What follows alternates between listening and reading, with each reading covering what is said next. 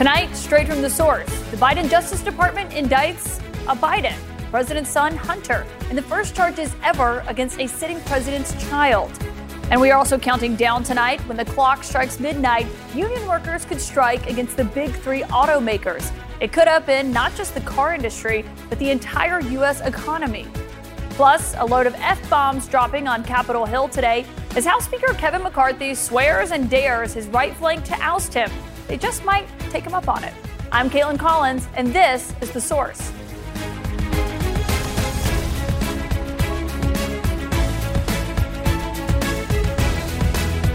Another historic indictment. Not only is the Biden Justice Department prosecuting former President Donald Trump in two separate cases, it is now also prosecuting the sitting president's son, indicting Hunter Biden on three criminal charges, all in connection with a gun that he purchased in 2018. The charges include two counts of lying on an ATF form to buy that gun and possessing a firearm as a drug user. He allegedly lied about his drug use to buy a revolver in Delaware as he was struggling with drug addiction, alcohol abuse, and in and out of rehab, which he wrote about openly in his book. Hunter Biden, his legal team, and really the whole White House had hoped that this would be in the rearview mirror by now, but his plea deal collapsed over the summer in stunning fashion and now tonight, his legal team is vowing to fight these new charges. This charge brought today violates the agreement the government made with Hunter Biden. That was a standalone agreement different than this plea. And second, the constitutionality of these charges are very much in doubt. And third, if it got past those two, and we don't think it would, then if there were ever a trial on the facts, we don't think the facts are as your expert today thought them to be. There will be a defense. Hunter owned an unloaded gun for 11 days. There will never have been a charge like this brought in the United States. We'll see how those arguments end up and if it works out in court. But what all of this means is that we could be in a pretty remarkable place where Hunter Biden could be on trial as his father is running for reelection against the former president, who could also potentially be on trial or really maybe trials next year to bring all of this into perspective, maybe if they can do that, it's a tall order. Former federal prosecutor Jennifer Rogers and former deputy assistant to President Biden Jamal Simmons are here with me.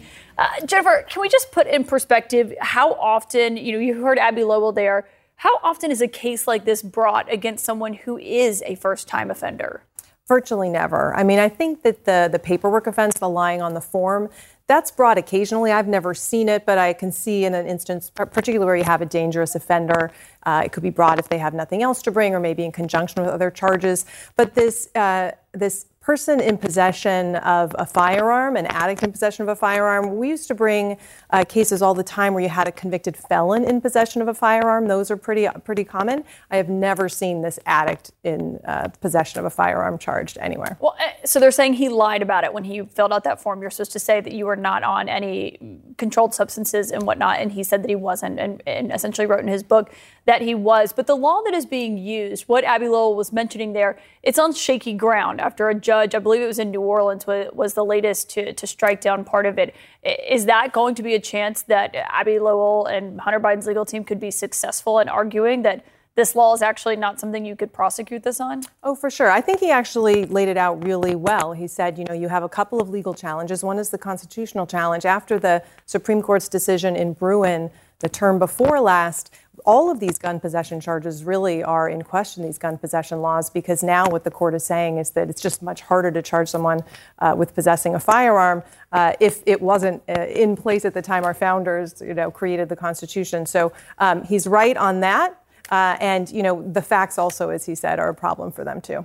Joel, I mean, obviously, this is not something that a White House wants to see used to work in this particular White House. I mean, when something like this happens, they thought it was going to be finished with a plea deal over the summer. That fell apart while they were actually in court. How does what's going on inside the White House right now tonight? So I think in the best of all worlds, this would have been resolved in July when they had the plea agreement. Obviously, that's not what happened. The question now is whether or not, as Abbe Lowell has, has laid out, we're going to see this get resolved in court or through some sort of agreement going forward you know, if you're in the White House, what you're thinking about is what is the president doing every day? Because that's what the American people care about. Mm-hmm. This has nothing to do with the president of the United States. This is a private citizen who had an addiction issue, like two thirds of American families recognize they have someone in their family who has an addiction issue. This is a private American. So if you're at the White House, what you're thinking about is let's keep the president focused on the business at hand, bring together his cancer cabinet, Let's talk about Bidenomics versus the, you know, Maganomics is what the president was doing today, right? What's happening, how the Republicans want to cut things for the American people, cut important programs. So you're focused on the issues, not being focused on this private issue for the president's family. But that's pretty difficult to do. I mean, given the fact that an impeachment inquiry has just been launched on Capitol Hill that's ostensibly related to Hunter Biden and now you saw Republicans responding to this today. I mean, how does this complicate his campaign if he is running? Ne- well, he will be. Uh, he says he's running next year, obviously. If he is running, and this is something that's going to be brought up by Donald Trump or by ever which Republicans running against him. Yeah, if you're Donald Trump, you want to bring it up all the time, right? Because you're like, look, look at them. They're they're in trouble too, right? But the the magnitude of what we're talking about is just so completely different. Again, two thirds of Americans have a family member or a close person who's been involved, who's got, who had an addiction issue. This is a president who um, he loves his son. He's made that very clear. And the two big pieces of evidence that they have is that Hunter, whose last name is Biden, told people his President, his father was vice president when he was out pitching business. And, and secondly, that the president may have talked to some of those folks on the phone from time to time and said hello and talked to them about the weather. Those are the two big issues here. I just don't know those are the kind of things the American public would equate with a president fomenting an armed insurrection against the Capitol to keep himself in power. Well, Republicans would disagree with you on the former half of that and what they're looking for here. The other part of this, though, is that when you look at these charges, this is related to the gun that he, he bought. There are also the tax charges, the misdemeanors that he was going to plead guilty to. They could still charge him with that here potentially. It's unclear if David Weiss, the special counsel, will. There also could potentially look at his foreign business dealings. I mean, this doesn't necessarily seem that this is the end of the road for Hunter Biden's legal issues. So, what happened here was that the statute of limitations was about to expire. So, prosecutors, having failed to reach an agreement with him, had to either charge him or let this go. So, that really was the precipitating factor here. It may be that they don't want to try this case, that they're still willing to negotiate some sort of solution. Uh, but I do think that they will charge him with the tax offenses if they can't reach some sort of agreement. I mean, he already had agreed to plead guilty to the misdemeanor. So, I think those are definitely coming. The business stuff, I don't know. We really haven't haven't seen evidence of that despite extensive investigation, but I think the tax ones are probably coming. And hopefully, to be fair to everyone, they can just wrap it all up in a similar deal to what didn't manage to happen a couple months ago. The former president was asked to weigh in on this tonight. Uh, you were just talking about what, what he's going to be saying about it on the campaign trail next year. This was his answer when he was asked about Hunter Biden's charges. Well, I think there's no question about it. He had a plea deal that was the deal of the century, uh, the art of the deal. You could write a book on it, the art of the deal. Uh, and all of a sudden, that was broken up by a judge who was able to, a brilliant judge actually, who was able to see through what was happening. What do you make of that response? You know, um, the very fact these charges are brought against Hunter Biden undercuts a, a, pretty big point the Republicans have been trying to make and former presidents have been trying to make. There's a two-tier justice system. What we have, we strip away all the all the wrapping here is Donald Trump's Justice Department did not file any charges against Joe Biden or his family. The Biden Justice Department did file charges against uh, Joe Biden's family. So the idea that there's a two tier justice system is just thrown out on its face when you see the Biden Justice Department going after the president's son. But part of that soundbite that, that was missing from that was where Trump says no one should be happy about this. I mean, how do you think Republicans are handling that?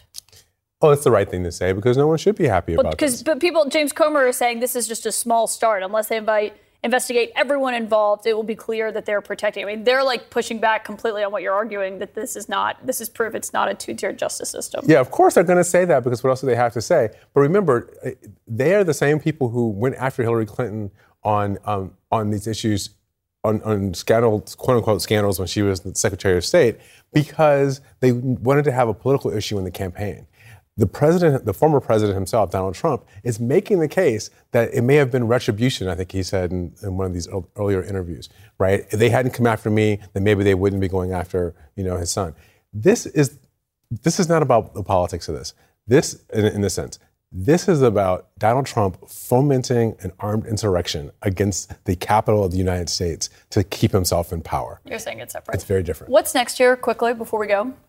Um, well, I hope they can negotiate something. I mean, they charged because they had to. I hope they can work something out. If they can't, I mean, Abbe Lowell laid out they've got a lot of good defenses to this, so it's going to be a real fight. And it's got no jury appeal. I really don't see a jury convicting if they get to that stage, but we'll see. Mm. Jennifer Rogers, Jamal Simmons, thank you both for joining. Ahead, a risky bet on Capitol Hill as Speaker McCarthy is staring down a right wing revolt. He is now daring his critics try to oust him and dropping a few F bombs along the way, actually, several of them. And a major strike could be several hours away, one that could impact much of the nation. So far, still no deal between the United Auto Workers and the big three automakers. What could happen if the clock strikes midnight with no deal in sight? Angie has made it easier than ever to hire high quality pros to get all your home service jobs done well. Whether it's routine maintenance, an emergency repair, or a dream project, Angie lets you compare quotes from multiple local pros, browse homeowner reviews, and even book a service instantly. Angie's been connecting people with skilled pros for nearly 30 years. So the next time you have a home project, bring it to Angie to get your job done well. Download the free Angie mobile app today or visit Angie.com. That's A N G I.com. We are less than three hours away right now from a huge and historic strike potentially that could rattle the U.S. economy. Thousands of auto workers may be walking out on the so called big three automakers if their contract expires at midnight. That's General Ford, Motor, General Motors, Ford, and Stellantis, which is the new company that includes Chrysler. There has never been a simultaneous strike against the big three in U.S. history. The stakes are so high that President Biden himself has been working the phones today, speaking to both the automakers and the United Auto Workers Union. A strike like this just wouldn't impact the auto industry. It could have an effect on everyone who drives a car. One report estimates that a 10 day strike would cost the U.S. economy more than $5 billion. $2 billion in those losses would be the result of drivers who can't get their cars repaired because dealers won't have the parts. The UAW is sticking to its demands tonight, including a 40% pay hike over four years, cost of living increases, and health care coverage for retired workers, along with pension plans. But the big three are far from meeting those demands, and what they have counterproposed, instead offering pay increases at a max of 20% at GM and Ford, with Stellantis a little bit lower than that. This unprecedented moment is one that the UAW president, Shawn Fain, has been predicting for weeks now. This trash can is overflowing with the bull that the big three continue to peddle. September 14th is a deadline, not a reference point. And I got a question for all of you. Are you ready to rumble? Joining me now, someone who is watching this closely, Michigan Democratic Congresswoman Rashida Tlaib, whose father worked for Ford Motor Company and was a UAW member. And I should note, you can see it on your shirt right there, Congresswoman. Uh, as you're watching this all closely tonight, do you believe that a deal can be reached by midnight? You know, I'm not sure. You know, everyone hopes that, uh, even the workers. Uh, folks are, you know, anxious about this, but they know what's at stake. You know, so many of our UAW neighbors throughout my district constantly tell me how they're struggling, that they're living check by check. Uh, they should be able to take care of their families like my dad did. And so, you know, they know what's at stake and they're willing to use one of the most powerful tools we have in our country to fight against corporate greed, which is the right to strike. Do you think a, a strike is inevitable? I mean, I don't know. We're going to find out today. I think President Fain is going to address, you know, live on Facebook. He's being as transparent as possible. But know this the big three waited five weeks. I mean, they had the proposal from the UAW five weeks with no response. That's why they had to file, uh, you know, a labor violation because they were just, you know, again moving so incredibly slow and not being responsive. So I'm not surprised that we're close to midnight on the day of the deadline that the contract expires and that folks are talking about striking. Uh, it, it, shouldn't be a surprise uh, to Jim Farley and every single other CEO that all of a sudden they're trying to hustle and figure out what to do. They knew, again, uh, what the demands of the UAW uh, was, and sure, we got some progress, but they didn't move fast enough. I'm glad you brought up uh, Jim Farley. He's the CEO of Ford. The UAW wants, as we noted, their demands a 40% wage increase over four four years. Jim Farley says that those demands would put Ford out of business. Was was the quote that he used? What do you say to him in that response? You know, uh, Jimmy, uh, $20 billion in, uh, I think it's, I think he got like a 40% increase in his CEO salary. Maybe that's what's going to lead to, uh, you know, bankruptcy for uh, his company that he works for. Maybe he should take a pay cut, like many of the UAW workers that helped Ford stay afloat in 2009. They took a hit. They sacrificed and got rid of COLA. We have the majority, the majority of the UAW workers in our country doesn't even have a pension. For me, if anything, they should have paid more attention, should have invested more into the workforce. That is the reason that they're making record profits. That is not by coincidence. And so, why doesn't he focus on his greed and the fact that he's making so much money on the backs of the workers? I mean, 300 times more pay for himself. Maybe he should focus on maybe cut there so he can give it back to the workers. And you're back home tonight. You were just in Washington this week. Obviously, this has political ramifications as well. You know, President Biden always says he's the most pro labor union president ever in office. Donald Trump right now is trying to win the UAW's endorsement. What is at stake for your party and how these negotiations turn out? I mean, look, this is about the working class. I know for myself, you know, my dad only had fourth grade education, came to the United States at 19 years old, and was able to get on that line at Ford Motor Company in Downriver, Michigan. And uh, he was able to build up a family, uh, be part of the middle class, buy a home, uh, buy the same vehicle that he helped build. Uh, you know, this is this is what we got to get back to. You know, when UAW workers are holding signs saying about saving the American dream, we should be laser focused on that because that's what's at stake here folks need to understand that majority of UAW workers that are living check by check, they have these tiers now where somebody doing the same exact job for, you know, over close to even 10 years in some cases are making completely different uh, uh, wages. That to me is just uncalled for, having workers against workers.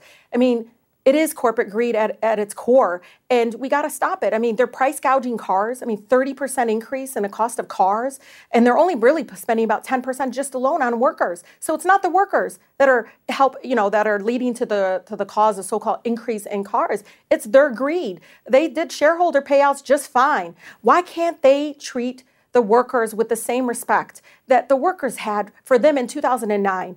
That sacrifice they're living now over 10 years, it's 2023.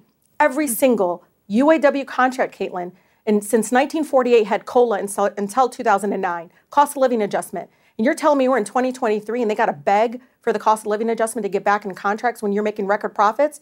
That's what we got to be laser focused on is building up the, the communities and again the workers who are literally living check by check. They should not be struggling this much. Yeah, it has been a summer of strikes. I mean, it's just been a moment for, for organized labor overall. Obviously, we're watching the clock closely here to, to see what does happen at midnight. I know you're watching it, you'll be there as well. Uh, on the news of what happened today, we saw President Biden's son, Hunter Biden, was indicted on, on gun charges today. What did you make of those charges?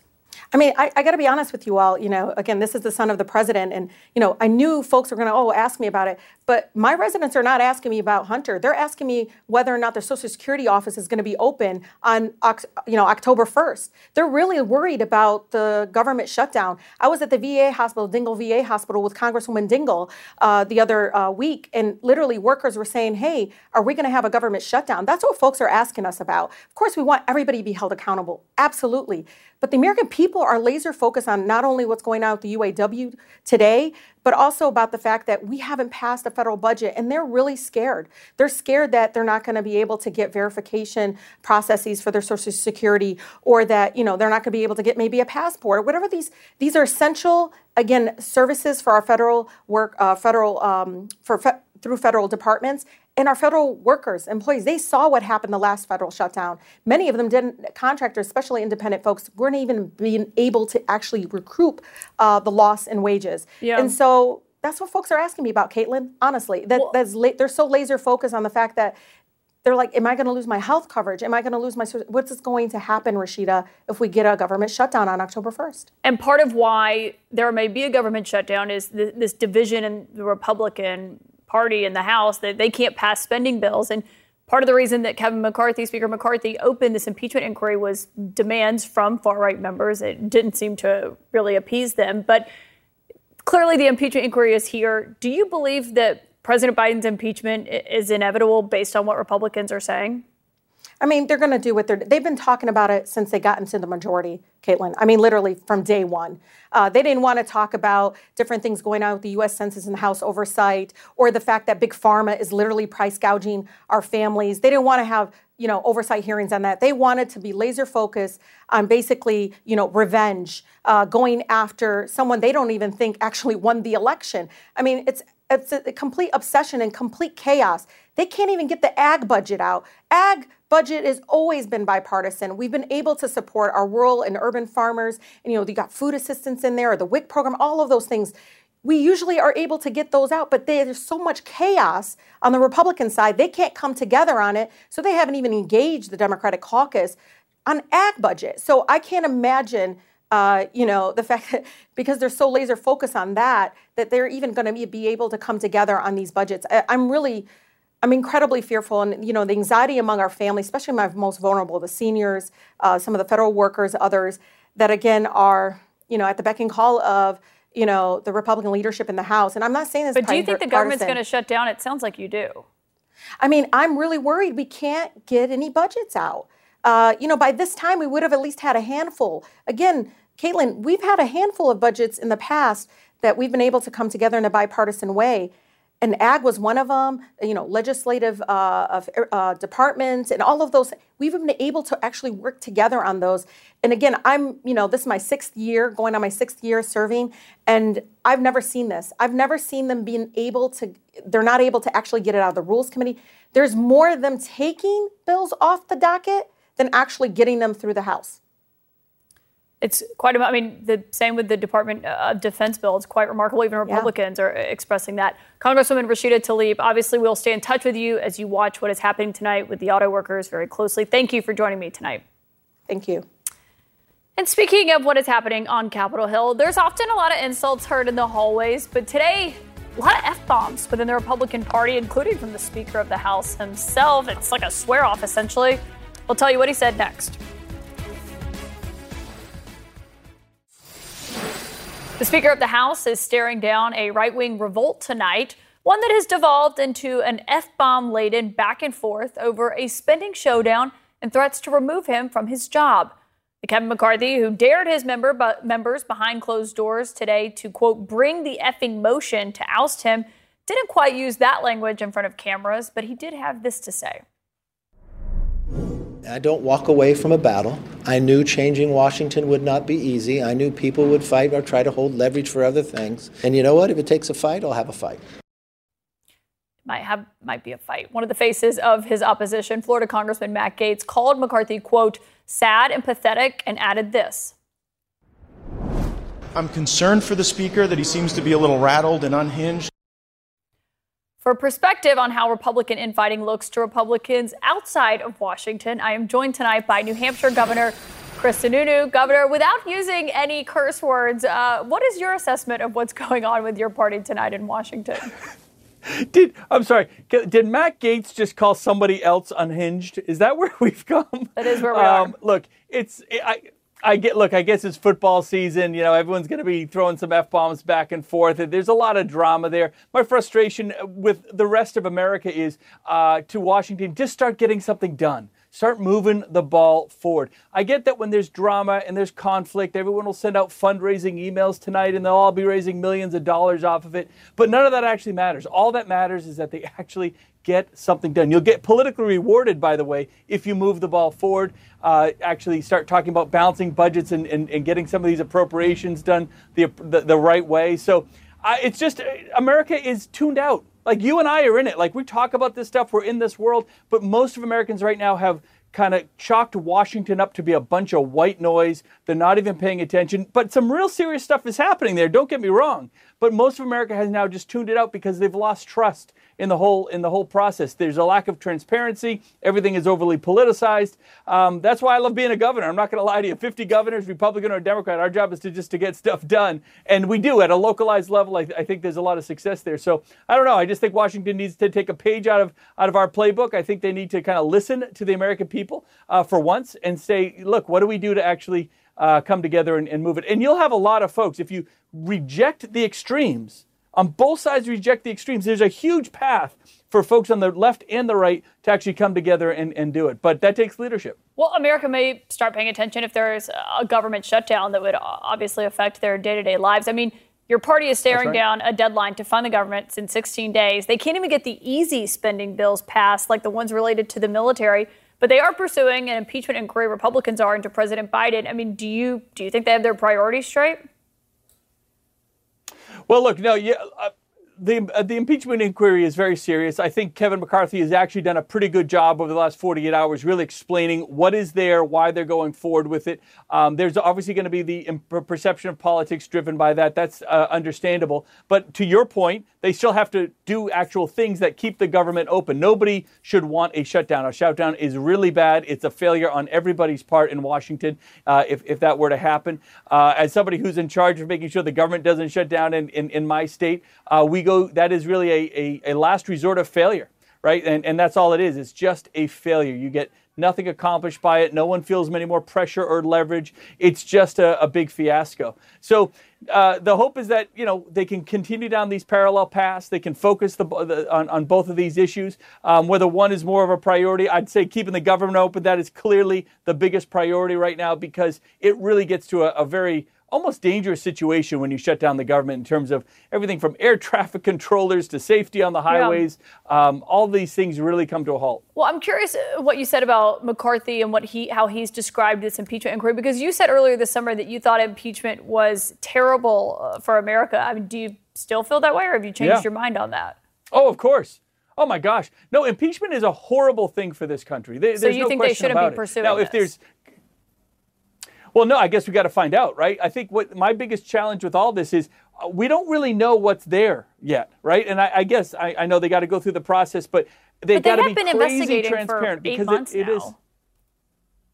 Yeah, and look, and there's clearly a lot of implication that the former president was involved in things that, that he should should not have been involved in, whether it's the business dealings or or what he knew, the, whether he was lying about it or not. That all really does have to come to bear. But again, I think to your point, understand it is a horrible situation for America. It is divisive. Nothing good comes of it. The world kind of laughs at us when we do it. It means that we made a huge mistake as a as a country. Uh, it brings even more polarization and divide as we go into the 24 election. It's really everything most Americans Americans don't want to see. This is why no one wants Joe Biden on the ticket. This is why no one wants Donald Trump on the ticket. This is why they're hoping that there's still an opportunity. I think there is. I think there's a huge opportunity for 70% of America to get very happy when they see neither Joe Biden nor Donald Trump. It's not easy to do. It doesn't mean it's going to, it's an absolute, but there's a very clear path there um, to, to getting it done.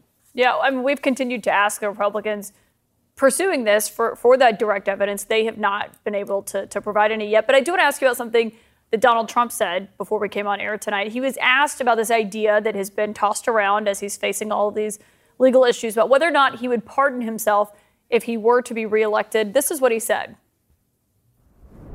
I was told by some people that these are sick lunatics that I'm dealing with. Give yourself a pardon, your life will be a lot easier. I said, I would never give myself a pardon. Even if you were reelected? In this moment? Well, I think it's very unlikely. What what did I do wrong? I didn't do anything wrong. You mean because I challenged an election, they want to put me in jail? Do you believe that if he was reelected and convicted, that he wouldn't pardon himself? Of course, he'd pardon himself. That's the main reason he's running. I mean, that that is not some sort of uh, Washington secret. Of course, he would pardon himself. Um, I get that he's he's trying to convince everyone that he didn't do anything wrong and all that. And, and who knows? I mean, we really don't know. We'll let the let the courts and the judicial system figure all that out. But at the end of the day, yeah, of course, he's going to pardon himself. Any president would. Governor Chris Sununu, congrats on making it through this interview with no f bombs. Thank you for joining me tonight. Thanks. Up next, a Georgia judge has ruled on the trials of Donald Trump and his 18 co defendants and who will have to be on trial next month. The assignment with me, Audie Cornish.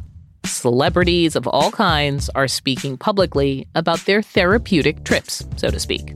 It turns out there is a burgeoning industry ready to serve the new influx of people who find themselves turning away from traditional mental health therapy. The gap between what we know and what we don't about psychedelic therapy. Listen to The Assignment with me, Audie Cornish, on your favorite podcast app. Former President Donald Trump will not be on trial in Georgia in October, but two of his co defendants will be Kenneth Chesebro and Sidney Powell.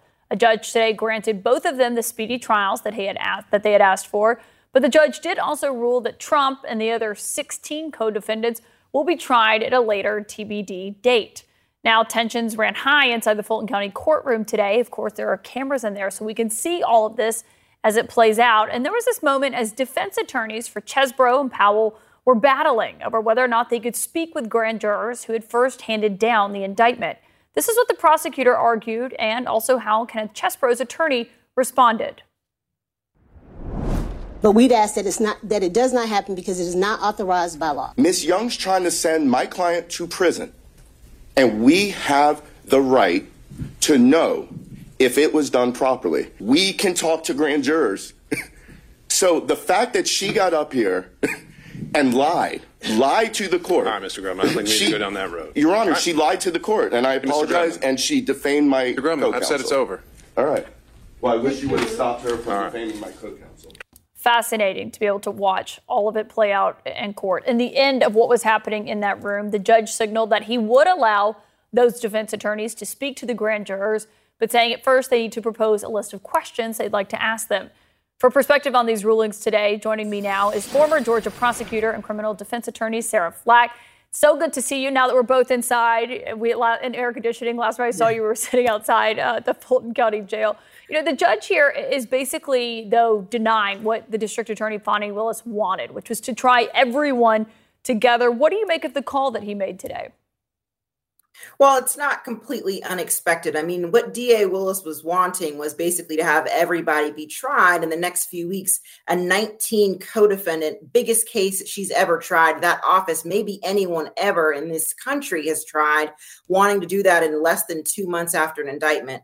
Um, I don't think that that was realistic for a host of reasons. Um, most importantly, the defendants have a right, and their attorneys have asserted those those allegations for those who did not want the speedy trial to be able to review these thousands and thousands of pages of discovery and evidence, and nobody can do that in really two months. Um, we're seeing that's going to happen with these two defendants, but when you allege you're saying you want this speedy trial, um, you're now giving up all these extra discovery rights that you have in the state of Georgia um, because you're saying I'm ready to basically try this case tomorrow.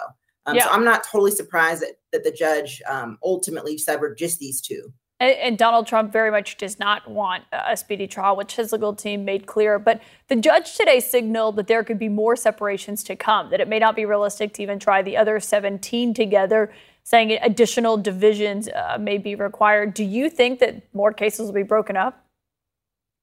It's possible. I think as they start to comb through the discovery, I think the reason you'll see them, if we do see extra or more severances, will be if there are some confrontation clause issues. Let's say there are certain people who may have made statements, especially other co defendants who have made statements um, at some point or to other people. Um, or about another co-defendant, those other co-defendants now have a right under the confrontation clause to be able to cross-examine those other statements made by a co-defendant. So those are some legalities that would, I think, require the judge under Georgia law and really, United States Supreme Court law, um, federal law to sever them. But other than that, I don't Yeah. think that they will end up severing these cases. And you just watched part of that moment with, I believe that was Scott Grubman, Kenneth Chesebro's attorney, and the other defense attorneys who were in there. I mean, tensions were obviously high between them and prosecutors. It's remarkable for us to be able to see it and to have all of this play out on camera. Is that typical during a preliminary hearing saying, you know, they're defaming my co counsel, talking about the prosecutors in that way? No, I think we are seeing the start of a show. Um, and they mentioned it on, on, on court today that there are cameras watching. All of that is irrelevant. Um, if you disagree with the prosecutor's argument, that that happens every day in court. We disagree. I'm a defense attorney. We disagree all the time. But to say somebody's lying, you may not agree with her statement or her argument.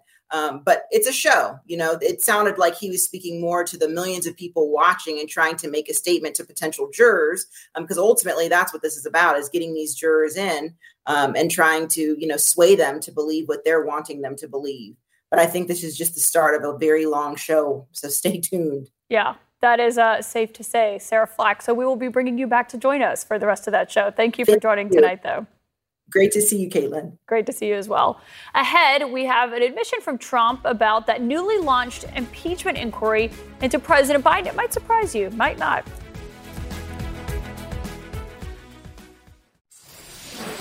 In what may be a surprise to no one, former President Trump says that the current impeachment inquiry into President Biden might be revenge for his own two impeachments. I think had they not done it to me, and I'm very popular in the you know they like me and I like them, the Republican Party. Uh, perhaps you wouldn't have it being done to them.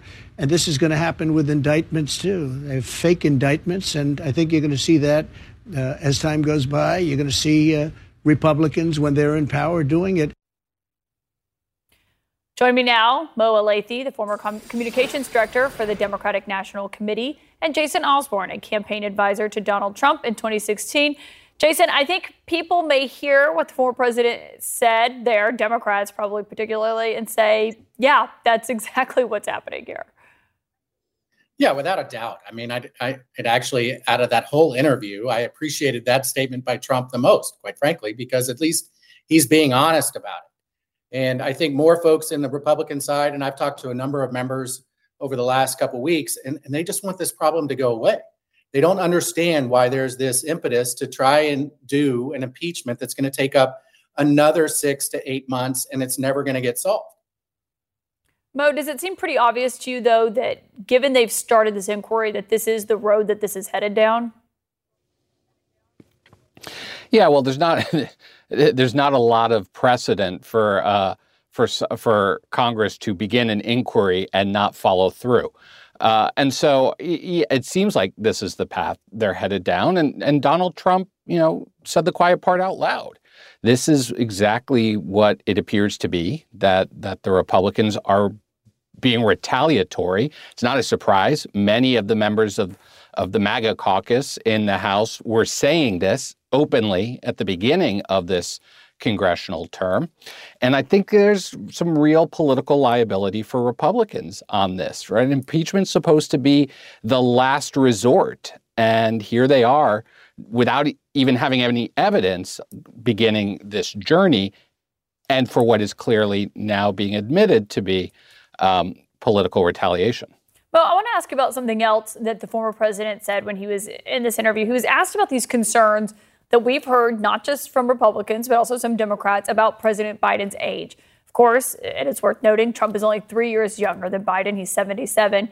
But his answer does not sound like what most Republicans are saying. This is what he said. No, not old. He's incompetent. He's not too old. He's incompetent. And uh, age is interesting because some people are very sharp and some people do lose it, but you lose it at 40 and 50 also. Uh, but uh, no, he's not too old at all. He's uh, grossly incompetent. The grossly incompetent part, obviously, isn't surprising. But what did you make of him going out of his way to say, no, Biden is not too old? Well, look, as you said, you know, the former president is about the same age as the current president, and so if he were to be engaging in uh, in some of these ageist attacks, uh, you know, he'd be sort of implicating himself. Um, but what he said there is exactly the playing ground the Biden campaign wants to be on. I would I would suspect they want to be able to compare the record of the Biden administration to the record of the Trump administration. They want to make it a uh, a contrast in competence, a contrast in chaos. You know, he was elected in 2020 in large part uh, because people were reacting to the chaos of the Trump years. Uh, this was exactly where the where the Democrats want to be. I suspect. Jason, what'd you make of that answer? Well, I, I, appreciated the answer, quite frankly. I mean, because I don't think it is necessarily an age thing. But what I'm frustrated by is if we're talking about being honest out there, there is no question in my mind that President Biden does not have the faculties that he had three, four, five years ago. And let's just acknowledge that. That doesn't mean to say that he is not a strong leader, that he's not a strong president, that he can still make sound decisions. But let's not gloss over the issues that are coming up in some of these press conferences. I seem to recall during the Trump administration, there was hours of discussion uh, in the media about whether Trump was clinically insane or mentally uh, out out there. And so I think we need to have that discussion and, and have somebody come up and say, look, I get it. You know, Senator McConnell has had some issues and people are starting to talk about those as well. But Senator or President Biden is having problems and we need to understand why and is it affecting his ability to be president? I'm not sure that he it is, but I'm not sure that it isn't. Mo, President Biden, speaking of what he was him speaking, he was in Maryland today. He was touting his economic policy. What the White House is trying to do is make this argument about Bidenomics, what he has been talking about, and contrasting it with MAGAnomics, saying that he's basically done more for working families. This is what he told voters today.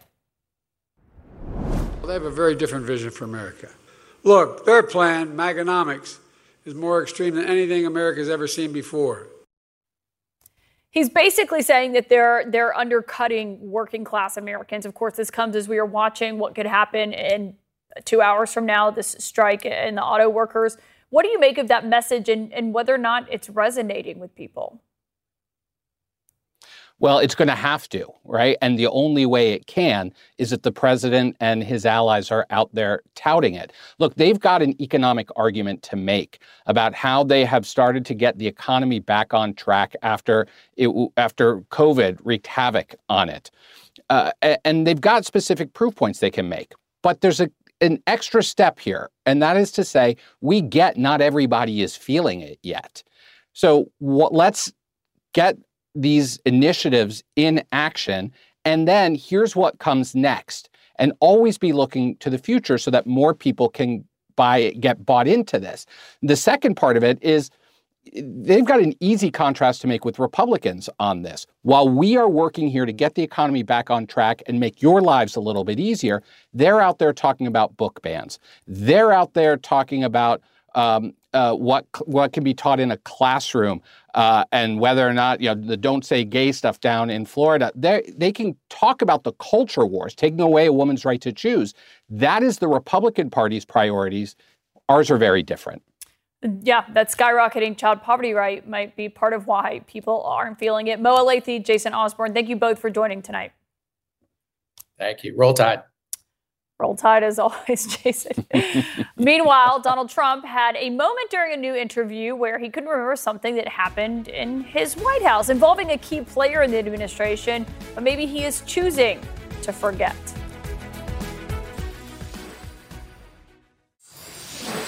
One moment to draw your attention to today as former President Trump was left guessing when he was asked by Megyn Kelly who might have awarded Dr. Anthony Fauci a presidential commendation. You actually gave him a presidential commendation before you left office. Wouldn't you like a do over on that? Uh, I don't know who gave him the commendation. I really don't know who gave him the commendation. Presidential commendation. One went out to Mark Somebody Milley, probably handed him a commendation. Of course, the someone who handed Dr. Fauci and others who were involved in Operation Warp Speed vaccine efforts that commendation was former President Trump himself. You can see it here. This happened on his last full day in office, January 19th, 2021. One of his 2024 campaign rivals is not buying that he doesn't remember who did so. Was that the immaculate commendation that just happened to happen? It said Donald Trump awards Fauci this commendation. So I thought it was really pathetic to, to sit there and listen to that drivel. Um, it is it is totally false. Immaculate commendation. That's one that just does not roll off the tongue. Thank you so much for joining us tonight. See it in prime time with Abby Phillips starts right now. I'm Dr. Sanjay Gupta, host of the Chasing Life podcast. In honor of our 10th season, we want to hear from you. Leave us a message at 470 396 0832 and tell us how you chase life. It could be used on an upcoming episode.